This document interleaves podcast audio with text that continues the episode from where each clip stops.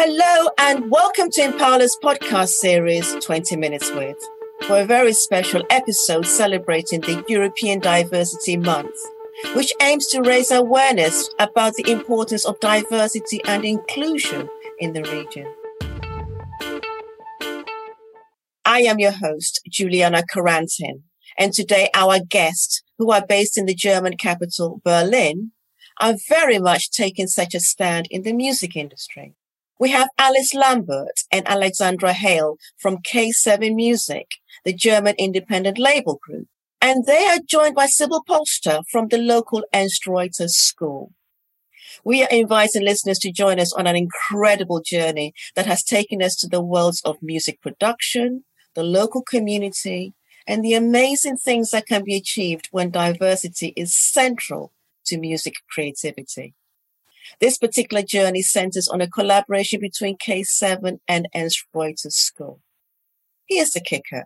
Their goal was to produce 2 songs with teenage pupils at the school. And guess what? 5th of May on Apple Music, YouTube, and Spotify. One track is called Sweet Dream and the other is The Nitro Man. Have a listen and get the vibe. Meanwhile, I'll let our guests tell us more about this great story. Hi, Alice. Hi, Juliana. Thanks for inviting us on. And hello, Alex. Hi, we're excited to be here. And hello, Sybil. Hi, Juliana. Thanks for having us. And welcome to the show.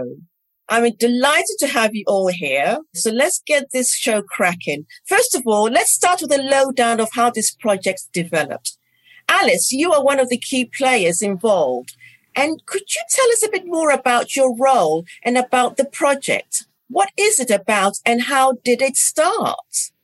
So I've been working at K7 for 5 years, mainly in marketing, but recently moved into project management. The project came about from our diversity and inclusion work in the company. There was a real desire amongst staff to work more closely with the local community and build some links. So our Berlin office is situated in Wedding, which is an amazing multicultural area, but it also has some of the highest levels of inequality in the whole city. And there was a general feeling amongst staff that we should do much more to engage with our community, learn from them, share our knowledge with our neighbours. And that is the background of how we reached out to Ernst-Reuter-Schule. I find this whole project amazing. But what was specifically K7's role? Alex, tell us a bit more about how this fits into the European Diversity Month's remit about building bridges with other groups such as the local community. So I think as Alice said, it's like our whole company really wanted to do more with the local area. K7 is kind of like an international company with like offices in New York and London, but like the main office and where it started is Berlin. So I think we really wanted to do more things there. Yeah, sometimes I think the music industry can be a bit elitist maybe, and it's quite guarded and there's a lot of barriers to access. And I think with this project, we really wanted to do more with young people and people who don't have these pathways to music. So that's why we reached out to the school. Just very quickly, was there any reason why specifically the Ernst Reuter School? Sybil can tell you more about the connection, but that's someone that Horst was introduced to personally, yeah. Awesome. Now, this seems like a great undertaking. So as Sybil, we just heard your name. Could you tell us more about your role and the school's involvement? How did the pupils react when you presented them with such a cool idea? So, yes, I'm a teacher for music and theater at the Ernst-Reuter-Schule. That's a high school for students between 12 and 18 years old. Big school, 1,000 students, 100 teacher, located in a district in Berlin with a high migration rate. And when I told my class that one of our teachers got in touch with the K7 music chef boss and that we were going to do this project, I think they didn't believe me because I think they couldn't imagine what it really would mean. And I felt similarly, maybe, you know, talking with these strangers about crazy ideas, hoping it would work out, but none from our side could really see the picture in the end. Well, I can imagine the excitement after classes in mathematics and German grammar. Now make a record for the world to listen to on Spotify. But there must have been challenges. Let's stay with you, Sybil, on this question.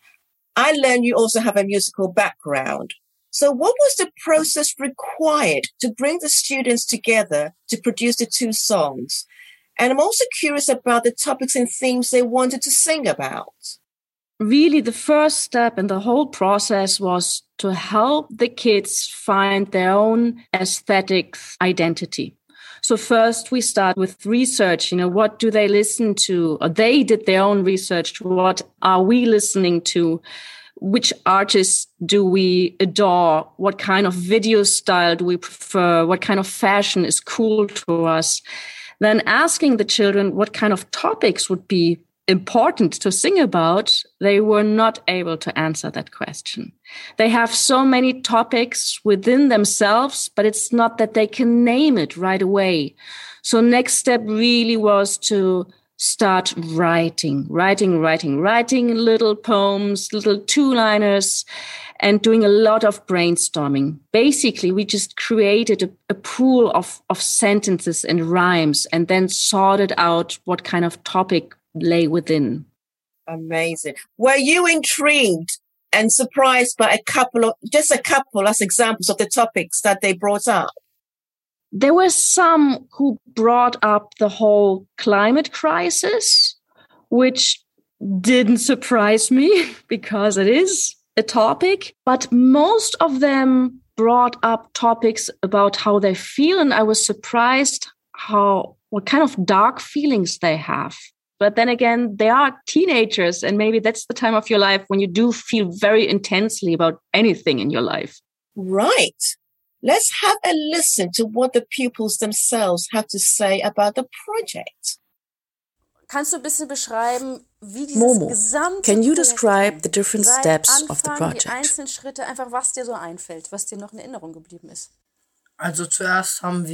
At first, we split up in two groups, rap and pop. Then we recorded different sounds, added beats and music to it, and recorded our lyrics. Then we filmed the music videos and edited them, till now. And then, in the end, we also sold waffles. Steven, what did you take personally from this project? That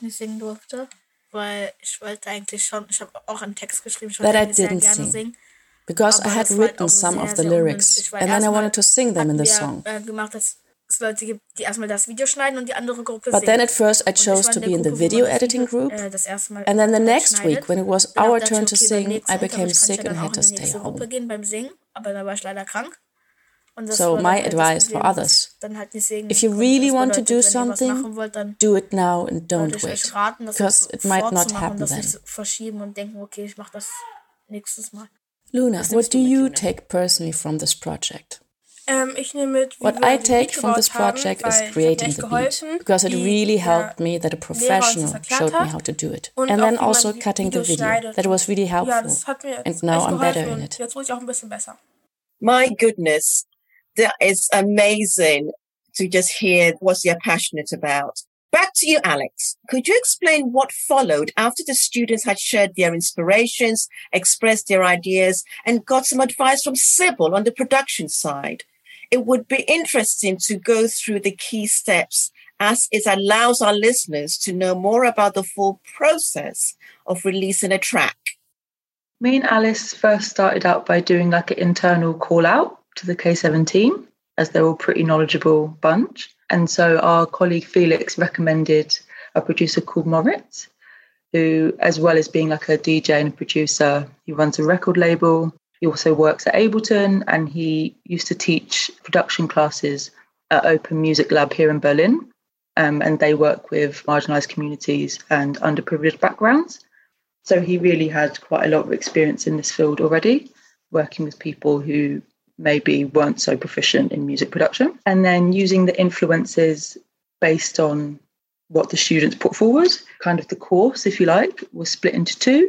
First session, Moritz came into the school with loops and samples based on the influences the students had provided. And they got to pick their favourites, put them together. And they also used and experimented with some equipment that he bought, for example, an Ableton push. So they got to see like what equipment real music producers use. And then in the second session, based on all of the songwriting and all of the techniques that Sybil taught, they got to record the actual lyrics. They got to record their fun ad-libs over their Deutsch rap songs, lots of woos. And then based upon everything they did in those sessions, they were all put together into the tracks that you can hear. Did their excitement come across to you? There was definitely some people who stood out. At our release party, it was very obvious who was doing the woos, I would say. There were some very happy. And just very quickly, are you able to say it's sort of like the steps to someone to release a track? What would you say would be the key? I think elements? Well, first off, I think that every producer kind of does it differently. So it's quite hard to put such a specific method. But I think the way that Moritz did it was like we lay the foundations through drums and like the instrumental, the beats, the melody, etc. And that's the foundation that we start with. And then with the songwriting techniques that Sybil taught them separately, learn how to put them together. Fabulous. Now, central to releasing a track is the promotion and marketing. That was your part, Alice. What did you do with the students on this? And what would you advise for creating a communication campaign? What kind of advice would you give about that? A campaign that will have the right impact, bearing in mind K7's strong commitment to sustainable, climate-friendly strategies. So for the marketing side of the project, we discussed with the students that the concept of an artist's visual identity and how this links to the music. So we spoke about the different visual marketing elements for a campaign, like photography, music videos, artwork. And from there, they got creative and they created their own band names and thought about how they would present themselves as an artist. And then they created the artwork, the music videos, they did some photography. So for me, the way you present your music visually is such an important part of the communication. It is the most important part. And all really successful artists have a really strong visual component to their work. And that is something that we were trying to get across to the kids. But that is also some advice I would give more generally. And on the environmental side, as Sybil said, they were bringing up this topic. We didn't discuss it directly as far as marketing is concerned, but I know that Ernst-Reuter-Schule is covering this topic. Me and Alex were admiring some work the students had on display at the school about greenwashing, which is really cool. They're definitely thinking about it. And Lord knows that that generation really feel it. It's great to see this kind of initiatives growing within the sector, as it demonstrates that anyone could release a track with the right amount of work and motivation. No elitism required here. So I'm taking this opportunity to ask a broader question on K7's work on diversity and inclusion. This project is one of the key things K7 is working on. Now, Alex, could you share with us what else you guys are working on? So we would like to continue this project on, I guess, through the next academic year. I think the next steps for that would be probably to discuss with the whole team, chat with Sybil, chat with the producer and get like an evaluation on it and see what we can do for next year, how we can develop it, if the school want to do it, which I hope they do. In addition to that, I know that some members of our wider team are talking with community radio stations in Berlin. They're quite early stages, so I can't reveal too many of their secrets. But hopefully those are going to be partnerships that we develop as well. Mostly in this type of work, I think the best thing that you can do is look at your internal practices. You need to start looking inwards, in my opinion. And that's what me and Alice and the wider team have definitely been doing. We're just going to continue to do that. Brilliant, brilliant, brilliant. In which case, before we move to our usual popular 5 quickfire questions. Sybil, what's next for you? Is the school going to agree to continue working with K7? I've put you on the spot now. Oh, we would love to continue working with K7. And actually, in fact, just this afternoon, we are going to have the big assembly and I'm going to present the project to other colleagues. And my goal really is to make sure that more teachers at our school feel encouraged to do such a project. So we have younger classes growing producing their own songs, creating new generations. And I'm sure we created one way of doing it, but the outcome will be different each time because the kids are different each time. So this is my new project, getting the new generation to sing. Massive. We're looking forward to hearing the next tracks from the Ernst Reuter School. So what about you, Alice? Any projects that you are currently working on that you'd like to share?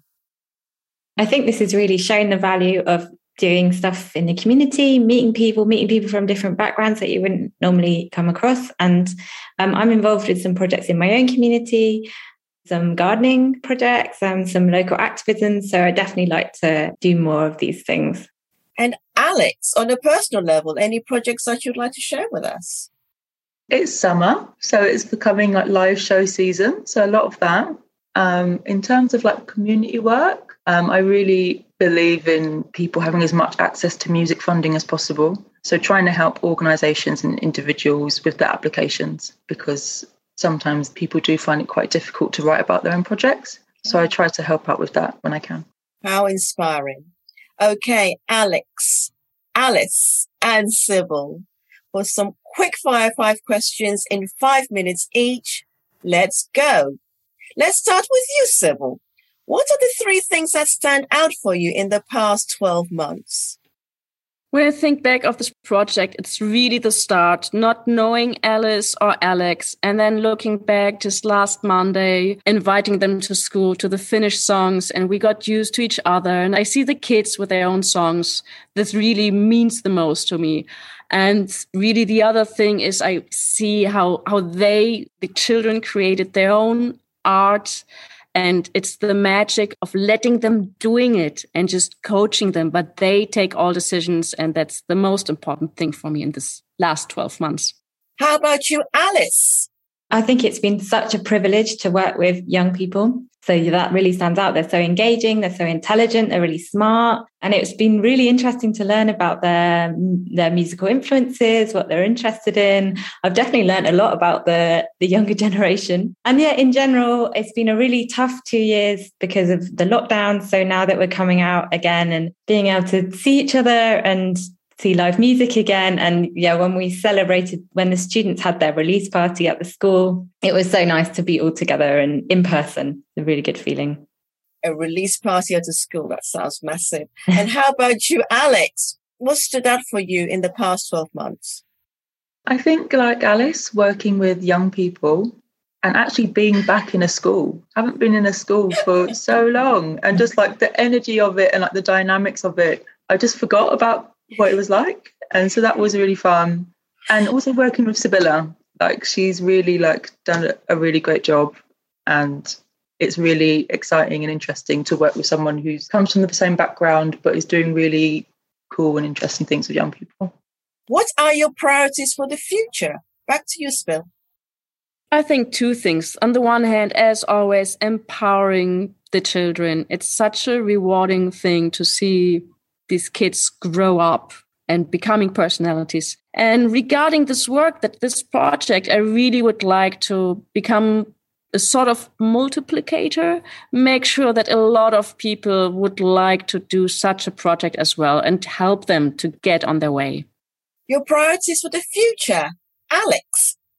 More of these community connections and getting deeper relationships with people who are interested in this, because you're working with a class, they're quite big. So working with people who really have a focus and like trying to reduce those barriers to engagement. And Alice? I think from the project side, we'd really like to try and engage more staff, because there was a small group this year and actually a lot of people have a lot of different perspectives to share about different parts of the industry, and also would like to have the opportunity that we've had to work with young people. I'll stay with you, Alice, here. What are you often heard saying? I like the saying, if you stand for nothing, you'll fall for anything. New one to me, I like it. And how about you, Alex? That was a really good saying. I think I just say in it. I don't have something British. And Sybil, what are you often heard saying? I think if I would ask my students typical sentence of Frau Polster, they would say, Okay, anybody, any more questions? No? Let's go. In which case, let's go to the next question here. What's your one piece of advice to someone considering a career in music? Alice? I think just talk to people, get people's feedback, get as much experience as you can, and show your passion and interest, because you can only really work in music if you really, really care about it. Your one piece of advice, Alex? Engage with as many courses and funding opportunities as possible.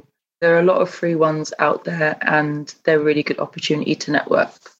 Sybil, with your background in both academia, working with kids, and in the music industry, what's your one piece of advice to anyone who wants to go into the profession? I'd say take it seriously, but don't take it too seriously. Wonderful. I'll stay with you, Sybil. What is on your playlist at the moment? Well, I just happen to listen to Bob Dylan's Not Dark Yet. Alex? I've actually been re-listening to a lot of Kendrick Lamar's Good Kid, Mad City album. Because it's hot outside, some really commercial, not very good pop and rap. If it's Drake, I'm into it. Really cheesy. And Alice? We have actually been listening to the school tracks quite a lot in the office. Red Roses of Blood and Light Squad. They're actually on the playlist. I've also really been enjoying the new album from Mitski. It's great. Well, Alex, Alice and Sybil, this has been one of the most fun topics I've been involved in as a music journalist. It doesn't get much better than working with the next young generation of music fans and creators, the adults of tomorrow, to see what is possible in terms of diversity. Thank you. Thanks for inviting me. It's been great. Yeah, thank you. It's been so good. Thanks a lot. So much fun.